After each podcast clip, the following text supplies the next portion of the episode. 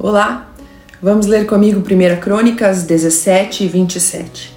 Agora, por tua bondade, abençoa a família de teu servo, para que ela continue para sempre na tua presença.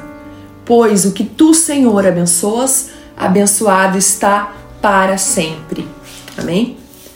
Como Deus é bom, ele demonstra sua bondade a todos os homens por meio de Jesus Cristo, que está disponível para todos sem nenhum tipo de acepção.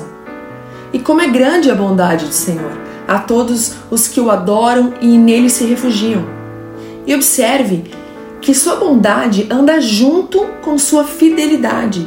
E é por isso que Davi pede a bênção, não só para ele, mas para sua família, vislumbrando o futuro para que aquilo que o Senhor começou por meio de Davi possa ter continuidade.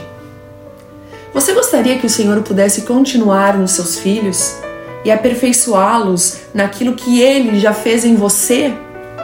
Então ouça.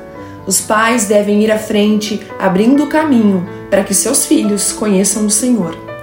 Porque o Senhor continuará a obra dos pais nos filhos e serão aperfeiçoados para que construam e possam ir ainda mais longe e a bênção do Senhor em nós permaneça de geração em geração.